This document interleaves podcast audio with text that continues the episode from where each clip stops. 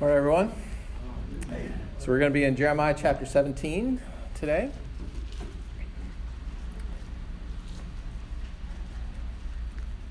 If you take a kind of a big picture look at this particular chapter, uh, the first um, section uh, talks about um, uh, or kind of contrasts um, uh, the, the Ten Commandments versus the commandments that the people are actually following at the moment. Uh, the second section is kind of some, some poetic speech there that um, we'll look at. If you want to turn to Psalm chapter 1, we'll be flipping over there to look at that section uh, to compare.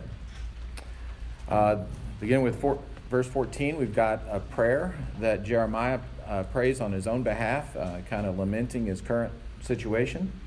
And then we're going to close with a reminder uh, to the people about keeping the Sabbath. So that's our scope of work for today. So we'll uh, jump on in. Uh, chapter 17, verse 1, it says, The sin of Judah is written with a pen of iron, with the point of a diamond. It is engraved on the tablet of their heart and on the horns of their altars, while their children remember their altars and their Asherim, thus at every green tree and on the high hills, on the mountains in the open country.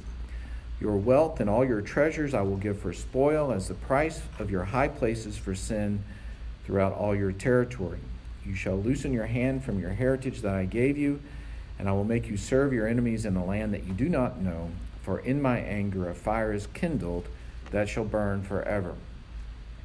Things have gone bad for the people of uh, uh, Israel proper, and in this case, the, the southern kingdom, Judah.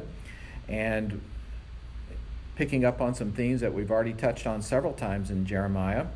Uh, we have this reference to um, altars and Asherim. The Asherim was, uh, or Asherah poles, you'll sometimes see, probably some sort of a phallic symbol statue, uh, as gross as that is, um, in their place of worship. And we talked about these high places, which were uh, kind of groves of trees up the hill where uh, people would go interact with um, the temple prostitutes, um, uh, and so forth. Uh, all manner of badness there. But uh, a couple things. It says, The sin of Judah is written with a pen of iron, with a point of a diamond. It is engraved on the tablet of their heart. So this would immediately call to mind God's law engraved on tablets of stone. Um, the, same, the word engraved there is the exact same word that they used when God wrote out the Ten Commandments in stone.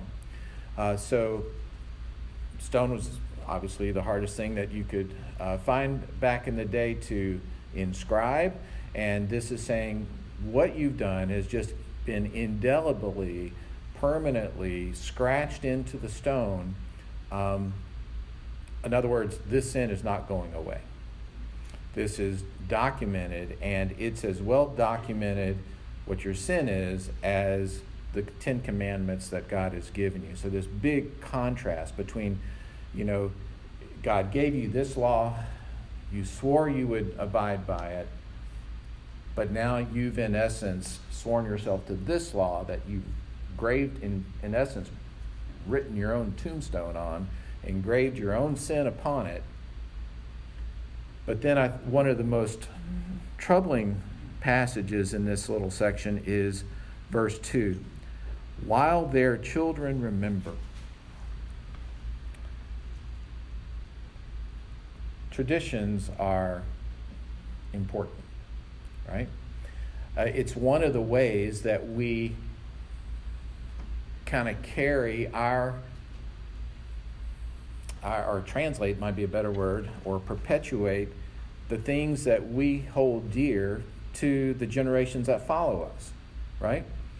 uh, our children remember the things that they did when they were children. And they're more likely to transmit those to their children, right? Uh, I don't think it's any accident that if you have grown up in a Christian family, statistically, you are more inclined to carry that forward than someone who didn't, right? how badly things have gone is the memories, the traditions that the children are remembering are when mom and dad used to cavort about in the high places with their phallic symbol Asherah poles, worshiping at the altar of Baal, this on the horns of their altars, making reference to the horns of the Ark of the Covenant, where the priest would sprinkle the blood for forgiveness of sin. That's how badly things have gone. It's already down to the next generation, and that's what those kids are remembering. And without some intervention, that's what they would carry forward to their children. Devastating. And it's so weird. The Jews, even though they had forsaken the law that God gave them and written their own sinful law, in essence, that they were bowing down to, in some warped way, they were still hanging on to their designation as God's chosen people to somehow save them. And God says, Not so fast. Verse 4, it says, Loosen your hand from the heritage that I gave you. In other words, it's not really yours to hold anymore. That's not going to save you. Things have gone from bad to worse. And in a prediction that we know came true, I will make you serve your enemies in a land that you do not know, for in my anger a fire is kindled that shall burn forever. Turn to Psalm 1, a well known psalm. Uh, it's a, a favorite of a lot of folks, including myself. We're going to have in Jeremiah, you might say, a little sermonette based on Psalm 1. There's some debate about that. Some people think Psalm 1 may have been a, a cleanup of what Jeremiah said. But in any event, here we have it Psalm 1, verse 1. Blessed is the man who walks not in the counsel of the wicked, nor stands in the way of sinners, nor sits in the seat of scoffers. But his delight is in the law of the Lord, and on his law he meditates day and night.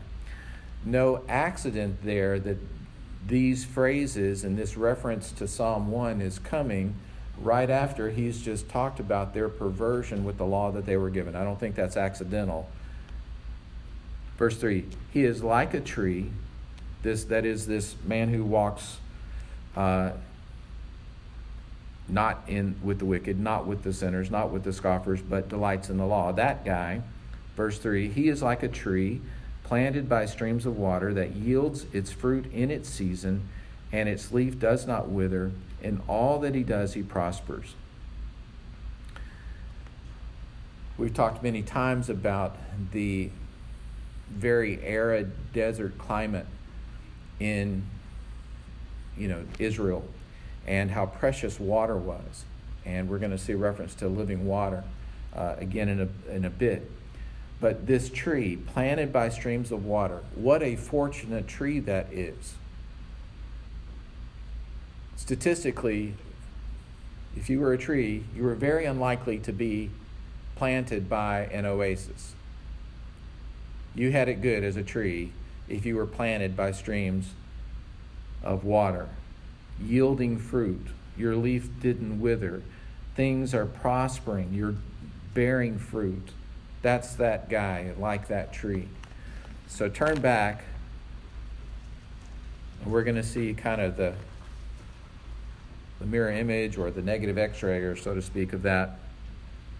Verse 5 Thus says the Lord Cursed is the man who trusts in man and makes flesh his strength, whose heart turns away from the Lord. He is like a shrub in the desert and shall not see any good come. He shall dwell in the parched places of the wilderness in an uninhabited salt land.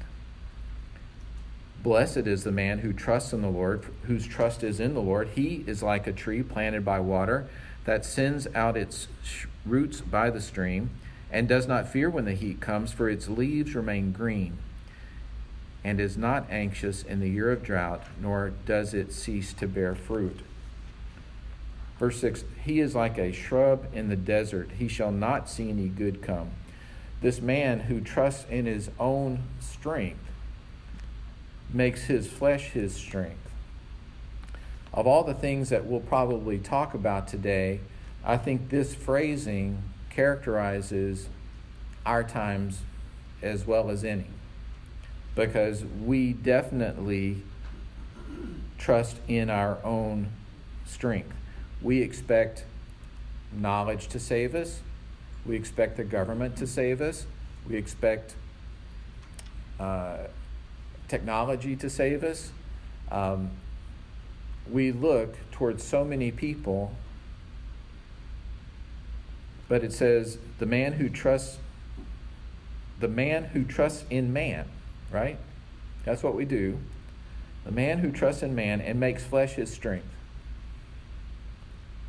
And what does it do to the man who's trusting some other man to be the strong guy? Then immediately he's the weakling, right? And he has to get some other man to help him out.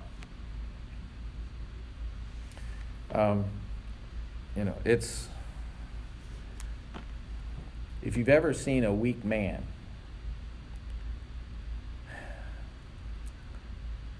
it's um, it's it's sad. Um, one time, I had to drive about 15 miles to help a grown man change his tire.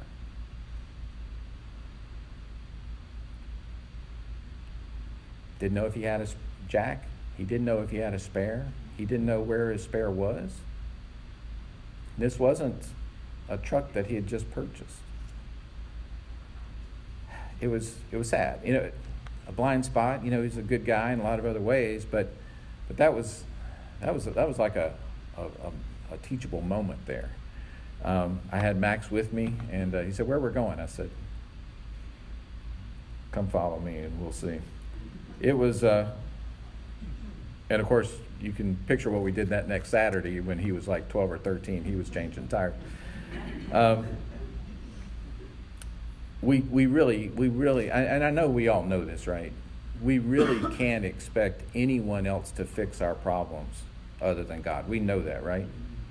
I know we all forget it sometimes, and, you know, the worry level starts to go up. I'm just as guilty as anybody, but when we realize that no matter what happens economically, politically, geographically, um, ultimately our trust is not there, right? It's in the Lord. One of the more devastating verses um, is verse 9. And probably the most well known verse in this chapter, and perhaps arguably one of the better known verses in all of Jeremiah. 17:9. The heart is deceitful above all things and desperately sick. Who can understand it? I, the Lord, search the heart and test the mind to give every man according to his ways, according to the fruit of his deeds. Like the partridge that gathers a brood that she didn't hatch, so is he who gets riches, but not by justice. In the midst of his days they will leave him, and at the end he will be a fool. A glorious throne set on high from the beginning is the place of our sanctuary. O Lord, the hope of Israel.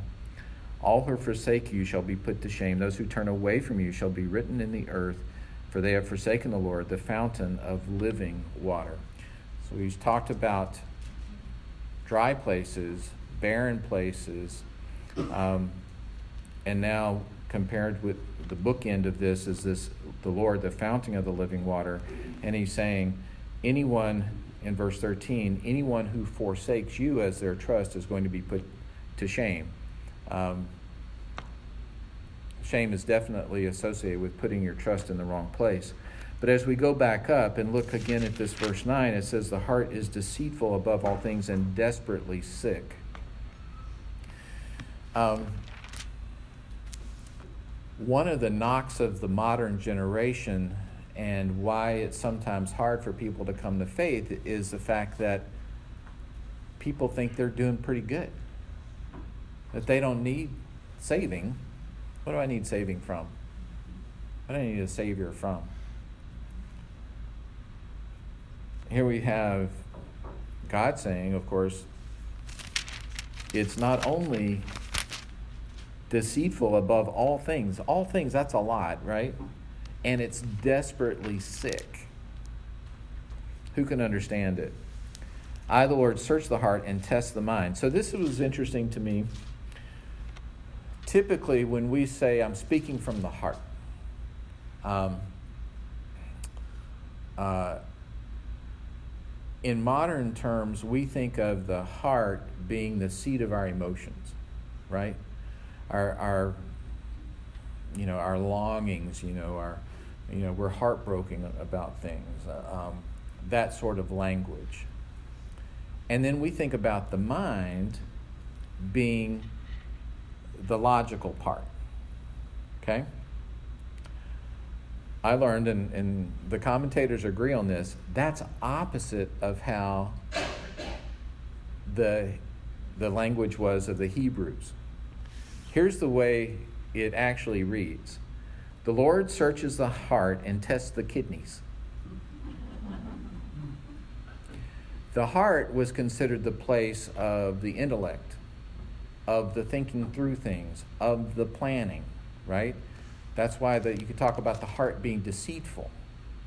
It's, it's, you know, we could almost substitute the mind. So, but back in the day, the heart was this sentient part. It was the part that was purposefully deciding this or that. The kidneys, you might think more, they were referring to what we would say, I had a gut feeling, right? That, and that's where this more of a, an emotional thing and we, we can identify with that too, right? Ever been so upset with something that you, you know, you just kind of feel it in your gut? Um, people with IBS, don't raise your hands, but they, that connection is like a freeway, uh, straight from the brain to the gut. Um, eight year olds who have to play for piano recitals, uh, I can identify with that. Those butterflies in the stomach, right? Um, so, I wrote in, I, the Lord, search the heart and test the mind. I wrote to the side of that kidneys because I thought that was, that was good. And then this is uh, sobering. Uh, I, I'm glad we live under the age of grace to give every man according to his ways, according to the fruit of his deeds. Uh, I, I don't want any part of that, right? I don't want any part of getting the fruit of my deeds. A couple of quotes about this passage. One commentator says regarding the heart is deceitful above all things, he says this is one of the most powerful statements of human depravity in all of Scripture. The doctrine of total depravity means that every human being is sinful through and through. No part of the human person remains untouched by sin. The mind, the will, the emotions, and the conscience are all corrupt. So is the heart, which is the innermost core of the human person. It too is depraved. And that fits right where we've been in Pastor Bobby's work on Romans, right? Those first two chapters were first to the Gentiles and then to the Jews, saying, All of you are bad. And all of the kind of bad things that you didn't think were as bad as the really bad things, they're all equally bad. Remember that he would kept saying, this was on a Wednesday night, deserving of death deserving of death, deserving of death, deserving of death. You couldn't, there was no wiggle room there, right? And so here is the Old Testament version of that. The heart is deceitful above all things and seriously, I'm sorry, desperately, it's even worse, desperately sick. This 11 and 12, um, uh, this concept of the, a bird somehow hatching chicks that weren't their own, there should be no surprise that those birds are going to fly away and not stay close to home. Um, the person who gets rich quick in unfair means probably not going to hang on to that money for long. One other thing I, I meant to, to mention about this uh, deceitful heart thing you familiar with uh, C.S. Lewis, the, the Screwtape Letters? You remember, you remember those? Um, if, if, if, it doesn't ring a bell, this is where C.S. Lewis writes um, from the point of view of a uh, demon, uh, a lieutenant, uh, or some rank, writing to a lower rank demon, right?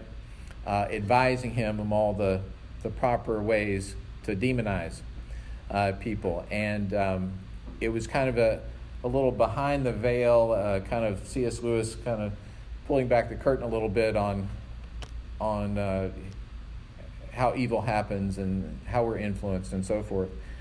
And it says in, in it says in the introduction of the second edition, Lewis wrote this. He said, Some have paid me an undeserved compliment by supposing that my letters were the ripe fruit of many years of study in moral and ascetic theology. They forgot that there is an equally reliable, though less creditable, way of learning how temptation works my heart. I'd need no others. So he didn't need to study a lot of theology. He just needed to look at his own heart to know how temptation works.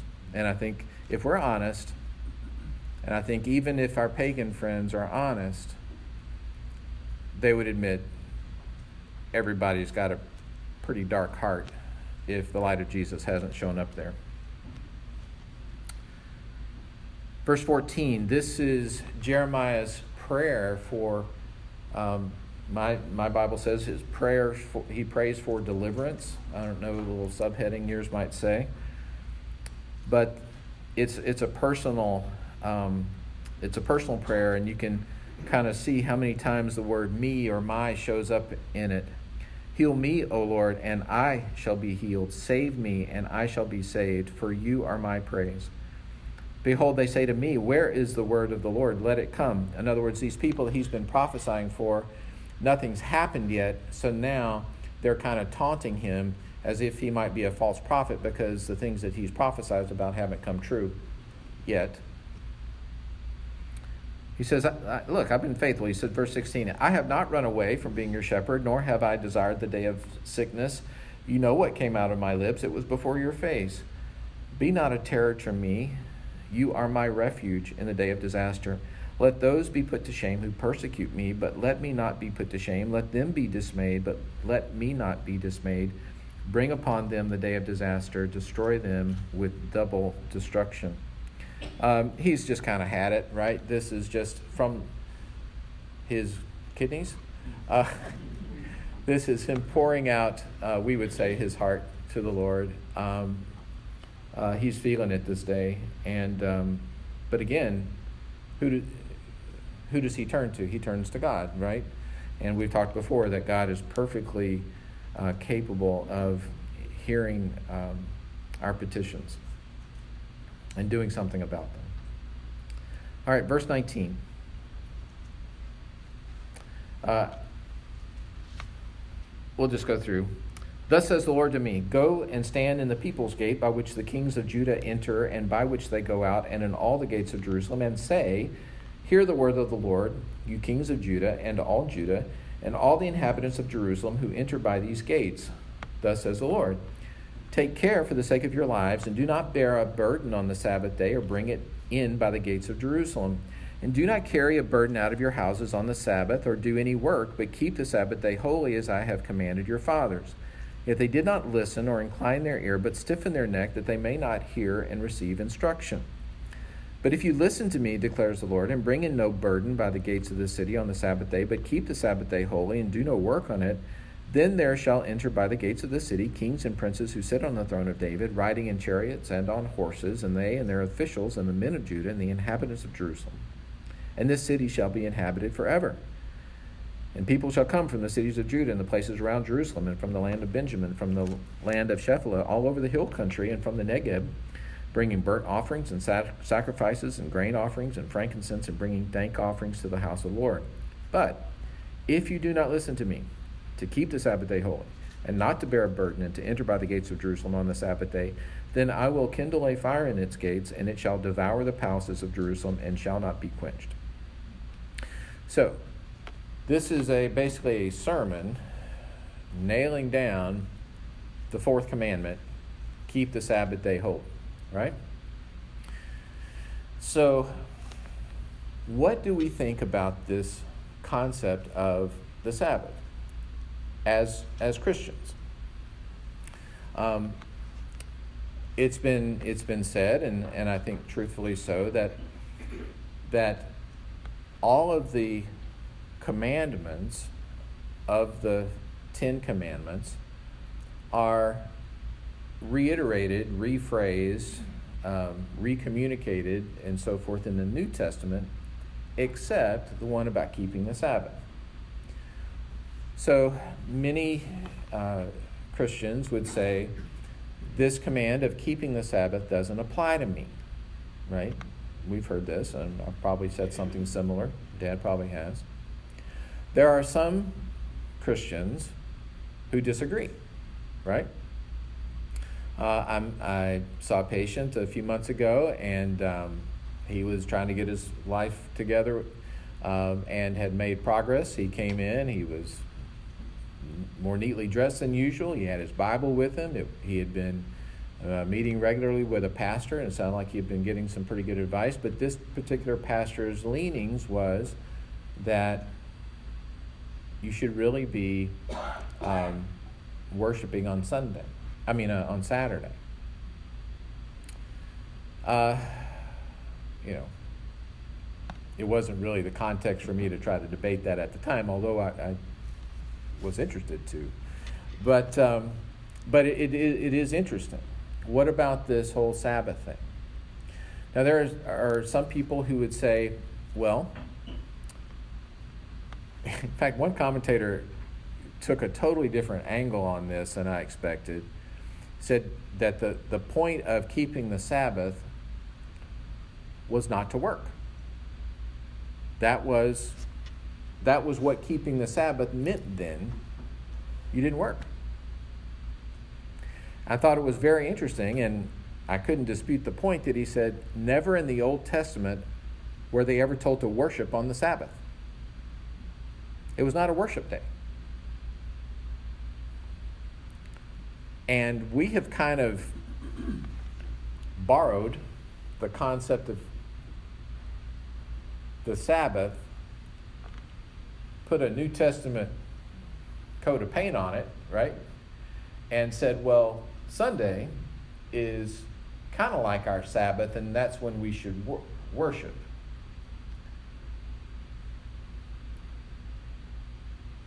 But if we're really borrowing that, then it would basically just be okay, we just don't work on Sunday. Now, a generation ago, that's also what it meant, right? Stores weren't open. Um, and then there was that zone for a few decades where stores were open, but not for everything, right? The blue laws, right? Um, and now we're, you know, that's totally in the rearview mirror. Uh, but it is interesting, right? Now there are some people who, and I think they have a decent point, uh, decent uh, point where they say, um, when Jesus said, um, this is Matthew 11. I think 28. You guys know the verse I'm fishing for here. Let's see. Sword drill. I'm losing. Uh, Matthew 11, 28. Come to me, all who labor and are heavy laden, and I will give you rest. Some people say that the Sabbath rest is fulfilled in Jesus that if you're in Jesus, in essence, you are Sabbathing in Him, that that is your rest. Others would say our ultimate rest hasn't happened yet, but that'll be in glory. But theologically, they say, you know, take my yoke upon you and learn from me, for I'm gentle and lowly in heart, and you will find rest for your souls. And so people say, you know, the Sabbath was, you know, when, when Jesus said, I, I didn't come to abolish the law, but to fulfill the law. They say this particular commandment was fulfilled in him. I think it's an, it's an interesting point. Um, we've talked before about how we kind of landed on Sunday as a day when we did do togetherness, right? Um, Hebrews says, don't forsake the assembling of yourselves. So we are supposed to assemble together. Um, and bonus points, we talk about the Lord's Day, right? Um, and we talk about the first day of the week being the Lord's Day. Do you know where that shows up in Scripture? Revelation. Give the gold ribbon. Um, Revelation 1, verse 10. I was in the Spirit on the Lord's day, and I heard behind me a loud voice like a trumpet saying, Write what you see in a book and send it up to the seven churches. So, uh, we've talked about that uh, there was, uh, in Paul's writings, there's the instructions about uh, gathering up your tithes and offerings on the first day of the week, right?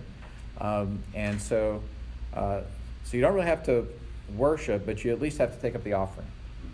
I think that's the that's kind of uh, where we are. Um, not really.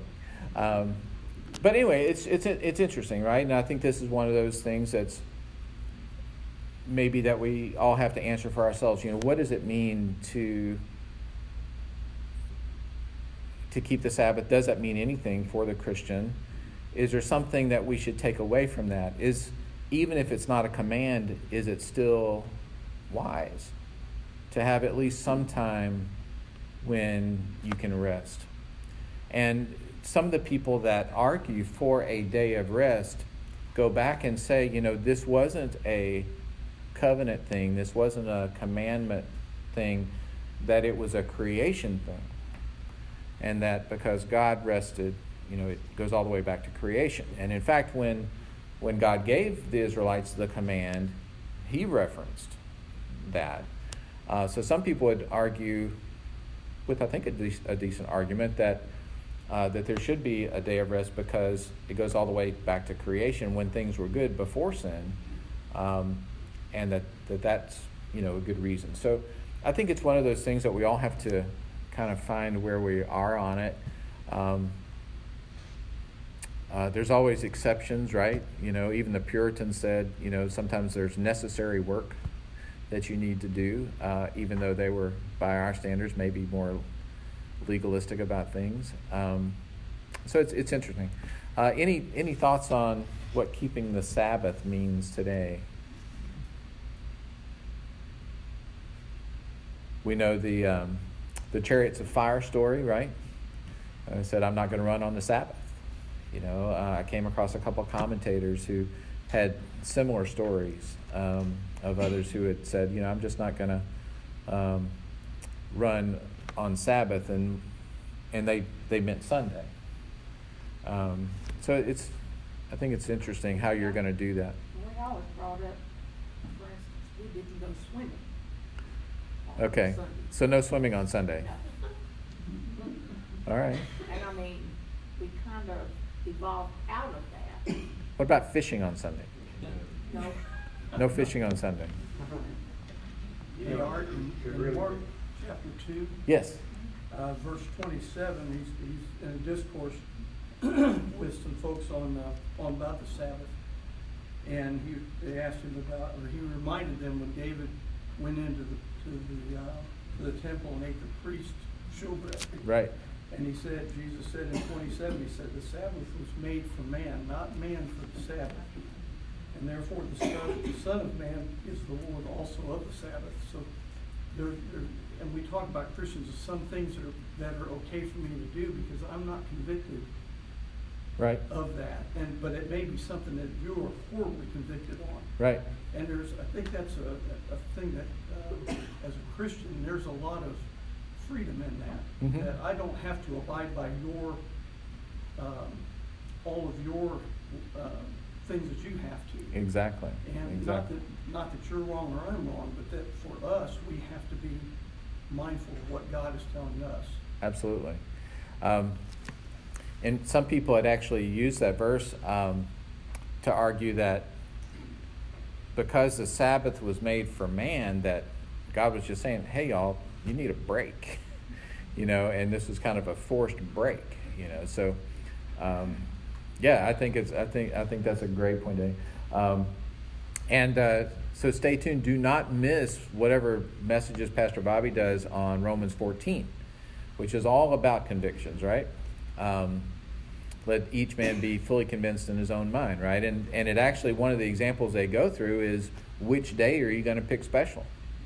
You know, you may feel convicted that Thursday is just going to be the Lord's day for you, and there would be nothing in Scripture to argue against that.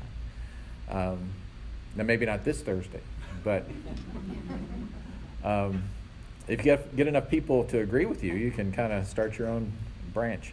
Um, but yeah, you know, um, I've heard Dad say, you know, he was always a little jealous. Uh, last night we went to a wedding, and I drove by. It was around seven o'clock, past this beautiful Low Country Catholic church, and pretty full parking lot. And I've heard Dad say, you know, wouldn't mind knocking it out Saturday night, sleeping in on Sunday morning. Uh, you know, uh, and uh, you know, God bless him. You know, you can't uh, can't really argue Scripture. All right, let's pray. Father, we thank you so much that you are Lord of all the days, and uh, that you have um, provided a way that we can have our deceitful, seriously, desperately wicked hearts dealt with. We thank you for Jesus, through whom we receive that grace. In his name I pray. Amen. Thanks, everybody.